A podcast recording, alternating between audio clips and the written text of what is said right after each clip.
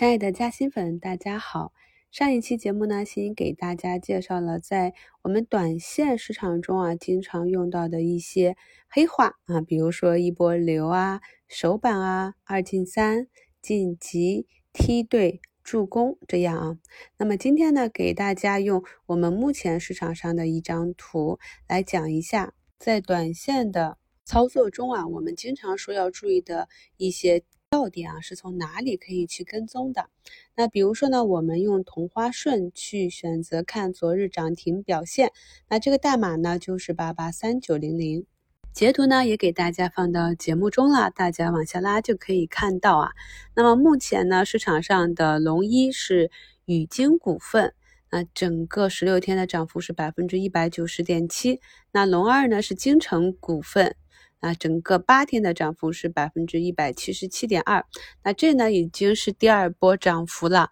点击一下就可以看到啊，龙一和龙二的整个上涨区域的图，那系统都给你做了非常好的对比，包括他们所在的板块啊，一个是稀土永磁，一个是氢能源，这个对我们去做后排的个股也是很有帮助的。这个呢就是一个短线的情绪周期，我们可以从昨日涨停表现看到啊，如果是红盘的呢就是上涨，也就是说昨天打板的这些板上的勇士啊，今天得到了奖赏啊，有了溢价，今天呢可以有机会获利卖出，那不管是对他们继续锁仓持有，还是对他们溢价卖出啊，新的资金介入，这样一个接力往上走啊，都是非常有赚钱效应的。有了赚钱效应，短线的资金呢就会继续在市场上寻找机会，那这个时候呢，短线的情绪就是温暖的。相反的啊，那在这张截图上大家可以看到有两个蓝色的隐形框框，在这两个框框之间啊，有几个回踩的 K 线啊，包括呢在